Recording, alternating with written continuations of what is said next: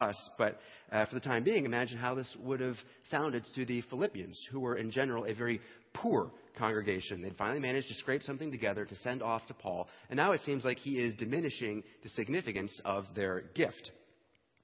Uh, so he turns around quickly and says in verse 14, Yet it was kind of you to share my trouble. It was good. It was kind. The alleviation of Paul's suffering was not the most essential thing, but rather it demonstrated kindness on their part, and Paul valued that. Their support had been long standing and meaningful. And you Philippians yourselves know that in the beginning of the gospel, that's when uh, the gospel first began to advance in Philippi, not just in general, but when Paul planted this church, the beginning of the gospel, when I left Macedonia, which is the district, Indianapolis is to Indiana, the way Philippi is to Macedonia. When I left Macedonia, no church, no church entered into partnership with me in giving and receiving except you only. Even in Thessalonica, which is in Macedonia, you know, Indianapolis and Lafayette and Bloomington. Even in Thessalonica, you sent me help for my needs once and again. This fruitful partnership extends all the way back the time when they first met and Paul first came to Philippi in Acts chapter 16. And he was kicked out of Philippi, and then he was kicked out of Berea, and then he was kicked out of Thessalonica, and eventually he was kicked out of the region and had to go to the south, all the way to Athens and Corinth, which I didn't realize until I looked at the map was a long way away from the northern part of, of Greece. And all along, the Philippians had been giving him support and aid up until the time when they stopped. And then now they've continued again, and Paul is very grateful for their renewed concern. Then he gives us in verse 17 the main verse from this section. Not that I seek the gift, but I seek the fruit that increases to your credit. Paul is thankful for the gift. It's helpful. Uh, but much more important is that the gift is a demonstration of their kindness and their concern for him and their partnership in the gospel. I'm sure you all have uh, similar experiences where you receive a gift and the value of the gift itself is very, very small compared to the uh, significance of the thoughtfulness and affection in the heart of the gift giver. Uh, I could come up with many examples out of our own marriage, both on the giving end and the receiving end, but I was reminded of how many times I've received from people in this room a gift in the form of peanut M&Ms. Not an extravagant gift, but they are my favorite. And whether they're coming from the Aitons or the Hunters or the Kinseys or Aaron and Bree, uh, it's the thoughtfulness of the gift. Not just the thought that counts, but, but really the kindness and thoughtfulness. But I do have to be like Paul and say, not that I seek the gift, I'm just giving you an opportunity to be generous, like Jesus, and to express my thanks. Okay. For Paul, it wasn't about candy. It was about sustenance. And Paul didn't want their money. He simply wanted them to be growing in Christ, growing in fruitfulness, which would include generosity. I seek the fruit that increases to your credit. I have received full payment and more. I am well supplied, having received from Epaphroditus the gifts that you sent. Paul doesn't particularly praise them for their generosity to him, but for their generosity towards God. Paul and the Philippians are in this fruitful partnership, this giving and receiving for the advance of the gospel. And he values their gift to him not as because it eases his own situation, but because it is actually a gift to God. Having received from Epaphroditus the gifts you sent, a fragrant offering, a sacrifice acceptable and pleasing to God. So, what will God's response be to this sacrificial generosity? And my God will supply every need of yours according to his riches in glory in Christ Jesus. To our God and Father be glory forever and ever. Amen. So Paul is thanking them for this gift. But he's careful to drive their attention to the main point God's work and God's glory. He's faithful, he is trustworthy, and he is providing for their needs according to his purposes. And from the big picture of the Bible, we know what God's big picture purposes are. He is gathering a people that reflect the likeness of his son, Jesus Christ. We've seen that in this letter. The gospel is advancing to people who haven't heard it before. The gospel is advancing in Christians, making them more like Jesus, joyful and unified and humble. Uh, he's at work in us, empowering us to uh, work out our own salvation, as we saw in chapter 2. And this gift from the Philippians demonstrates uh, generosity and unity, showing that they are becoming truly faithful and fruitful Christians. So, if God will supply our every need, then that forces us to ask, what needs exactly. Because some people seem to have the idea that they need a lot more than maybe they actually do. And we don't want to turn this into a promise for anything that you can imagine, because I can imagine quite a lot. And obviously, it's not happening. But on the other hand, we don't want to um, devalue the promise and uh, make it seem like, okay, God is just going to provide for the basic needs of survival for the Christian, because that makes him seem a little bit cheap.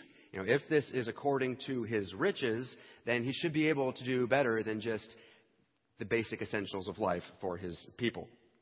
And we can look around the world and see that even that low standard isn't being met. Because in Africa and the Middle East and the Far East and in the Indian subcontinent, Christians are routinely facing starvation and oppression and uh, injustice, persecution, lack of shelter, churches burned down, even to the point of of death. Yet there's so many verses from Jesus and from the apostles about ask whatever you wish, pray in my name, it will be given to you, faith like a mustard seed. So how are we to understand this promise of God in a meaningful way that doesn't cheapen it to the point of worthlessness or uh, make it some sort of conditional performance based promise that would take us off towards prosperity theology? Uh, I want to answer that carefully and from the text because I don't want it to seem like a cop out. What you need depends on what you want to accomplish. If you want to climb Mount Everest, then you need the right gear. If you want to retire at the age of 60, you need a pile of money. If you want to have not just a job, but a career, then you're going to need a whole lot of skills, not all of which can be obtained at a four year university. Your purposes determine what your needs are. So, if we want to know for what needs God is going to so richly provide, then it would be helpful if we remembered what it is He's trying to accomplish. And He hasn't made it a secret. He's told us God is gathering a people that reflect the likeness of His Son, Jesus. He's not doing it by Himself, He lets us help. And uh, different servants have different tasks, and different tasks have different needs, and those are the needs that He is meeting.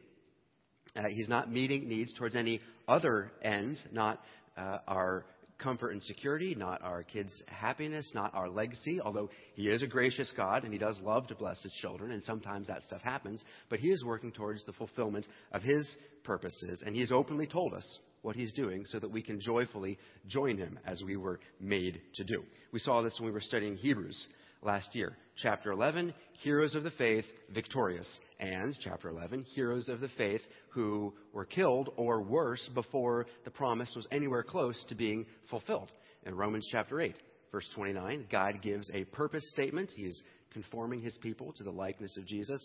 And then, in an unbreakable chain, demonstrates how not a single one of God's people can ever be separated from his love. In the words of Paul from that chapter, uh, we cannot be separated by accusation or condemnation, tribulation, distress, persecution, famine, nakedness, danger, or sword. Not any angel or demon or distance or death. Uh, in, in our language, not job loss, not foreclosure, not betrayal, not illness, not even natural disaster can separate God's people from God's love. Now, is he promising that we're going to avoid all those things? Of course not. He's promising he's going to use those things to make us more like Jesus. And even though the suffering is real, it is always for a purpose, and God's purposes cannot be thwarted. So my God will supply every need of yours according to his riches in Christ, eh, riches in glory in Christ Jesus, to work and to will for unity and humility and for our joy and uh, for the advance of the gospel, to our God and Father be glory forever and ever. Amen. What's funny, if you go back and read the first dozen verses of this letter in chapter 1, how much they parallel these last dozen verses that we're looking at here. Because it's got all the same stuff God's work, God's faithfulness, partnership, growing in Christ, growing as a church, fruitfulness, all for the glory of God. It's the same stuff, beginning, middle, and end. And if you're not persuaded, you can go home this afternoon and read it for yourself and see if I'm wrong. I had it in the PowerPoint, but I cut it because it's homework. Read chapter 1, first 10 or 12 verses, and see what it has to say. Now, we could end right here and go home early and knowing that we have adequately and satisfactorily explained what do these verses say and what does it mean. But before we walk away from Philippians for good, uh, it would be good if we let it do its work in our lives. Uh, what is facing our congregation today that we can view differently, view correctly, in light of what we've learned from the book of Philippians, in light of knowing Christ and growing in Him and the advance of the gospel. I want to consider three uh, disjointed, disconnected points of application. We're going to jump from one to the next. It'll be kind of herky jerky. Uh, first, we're going to look uh, back at contentment, like I promised, and then we're going to look at the November 6th election, and then we're going to look at today being Mission Sunday. So, first, Paul before politics. In verses 11 through 13, uh, Paul talks about his contentment. He said it was something he had to learn. He had to learn how to be content when he had nothing, when stuff was coming up short. And we know from reading his other letters that that happened fairly often. More often than not, he was in a situation of need. Uh, at one point, he writes to his friend Timothy, and he says, Timothy, I'm in prison. I'm cold. I'm bored. Bring me my warmest cloak. Bring me my books. Bring me papers so that I can write. Bring me Sudokus. Just bring me yourself so that I can be with you because I am lonely and I am cold and I am bored and I miss you.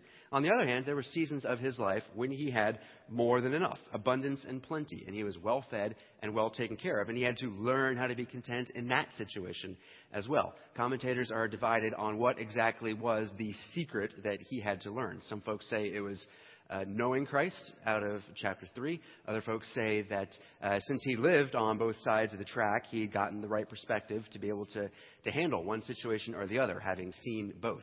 Other folks say that here in verse 13, when Paul says that I can do all things through Christ who strengthens me, that God was specifically empowering him for this challenge.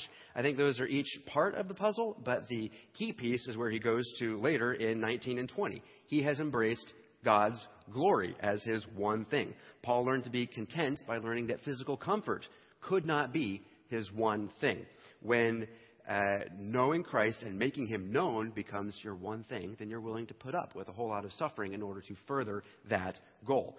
At the same time, you won't be distracted by the temptation and care of riches because contentment is not any more likely to be found among the wealthy as it is among the poor. Uh, you know, you move into a bigger house and all of a sudden you need a bigger TV and a bigger lawnmower and a better patio and a bigger grill and a better car, speaking hypothetically, of course. And uh, Paul, no matter what season of life he was in, his contentment was in knowing Christ and being empowered by God for fruitful ministry. In the same way, we can face seasons of abundance without being overcome by indulgence and face seasons of deprivation without being overcome by want if we remember what God is trying to accomplish. One verse to finish out this section, uh, 1 Timothy 6:17. As for the rich in this present age, what would we expect them to say? You know, have them send me all their money, have them give it all away, uh, tell them that they're ugly, we don't want them in our churches. No. As for the rich in this present age, charge them not to be haughty, nor to set their hopes on the uncertainty of riches, but on God, who richly provides us with everything to enjoy. They are to do good, to be rich in good works, to be generous and ready to share. That's a picture of someone whose contentment is not in their physical, material comfort and security, but who is using their resources to further the kingdom of God. Okay, now we can talk about politics. How do unity and humility and joy and contentment and courage and the advance of the gospel help us think about the election on Tuesday and how to respond to those around us? First, if you haven't already, vote. Uh, it's clear that being a citizen of heaven does not in any way mean that we are to disengage from our uh, privileges and rights as citizens of the place where God has placed us. Seek the welfare of the city where I have sent you. So God told the people of Israel through Jeremiah when God had removed them out of the promised land and exiled them to Babylon of all places, seek the welfare of the city where I have sent you. So Pray for our leaders, pray for the election, work for the good of our city and state and national government, and vote. Second, maintain some perspective. Please remember our one thing and what the church is trying to accomplish. Elections tell us the mood of the electorate and the sum of the shifts in public opinion since the last time we had an election, all those eons ago back in 2010. Uh, but elections themselves usually don't drive the shifts in culture, they follow them. Although occasionally we do get a leader who actually leads us someplace, but usually they're just administrators. So, how do we change culture? The church seeks to change culture not through the ballot box or through force of law, but one soul at a time. New people coming to Christ, moving from darkness to light. Christians becoming more like Christ, growing in humility and unity, becoming better citizens of heaven and citizens of their homeland.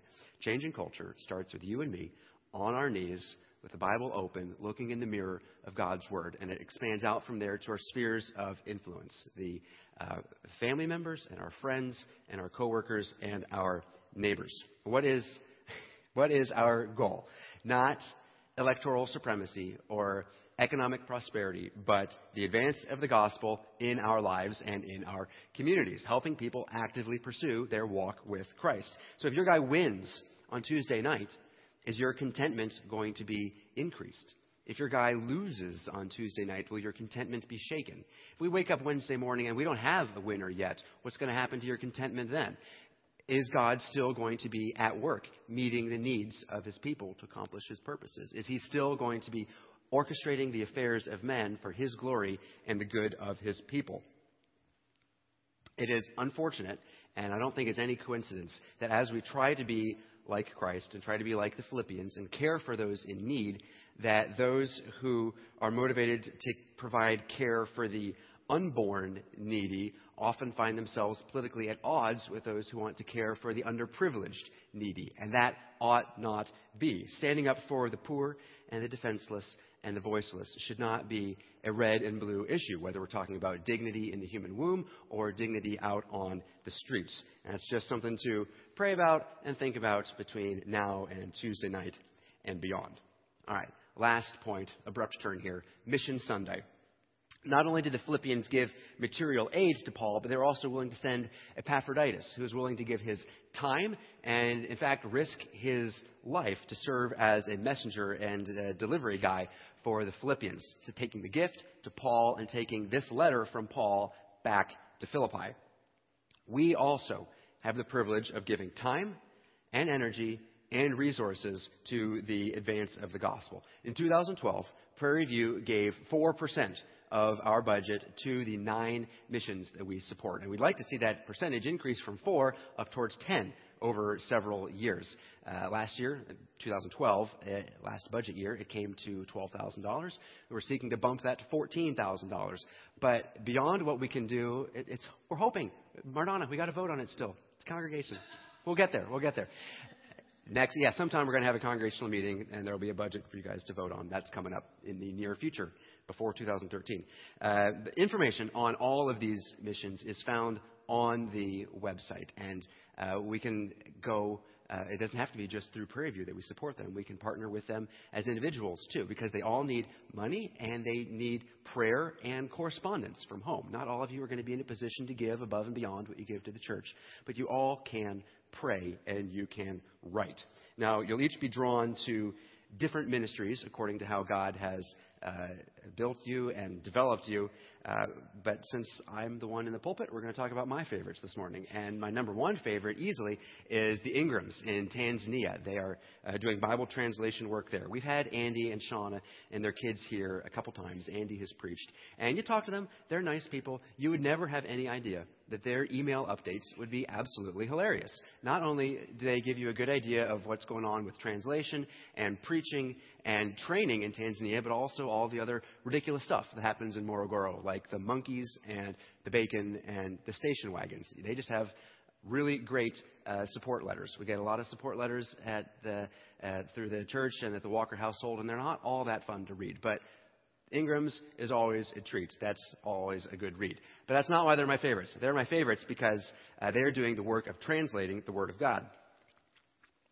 It is really something special to be able to give somebody a Bible that didn't exist in that language five years ago. And actually, the way they do it is they go through uh, a book of the Bible at a time. And if you've ever gotten into a book series before the author finished writing it, then you might have some idea that it's like if you got into your uh, your Harry Potters or your Left Behind or God help us Twilight. You have that anticipation of when's the next book, coming out? When's the next book coming out? And if you've read Matthew and you've read Mark and you've read Luke and you know it's only two more months until John comes out in your language, that's that's pretty exciting. And I think that's pretty neat. And that's why they are my favorite because God works through his word to accomplish all the work that gets done, whether in Haiti or in Ireland, or in the Muslim community, or in the middle schools.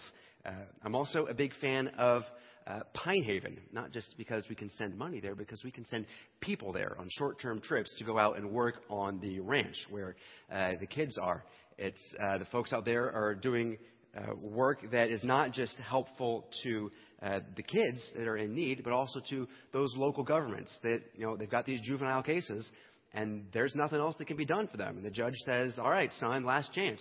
You're going to Pine Haven, and if it doesn't work out there, then then welcome to the adult criminal justice system. And so it's a very labor intensive ministry, but it's also a very strategic ministry that they're doing out there. Same thing as at third phase. They need volunteer labor as much as they need money, which they do also need. Uh, lastly, I was sitting at my desk uh, working on the message, and an email comes in from City of God Church. They're into their own space, and uh, they are in a strip mall. So you got the hearing aid folks, and the dentist, and the uh, the insurance agency, and then you got the space at the end that is City of God Church, but nobody knows it because they don't have a sign.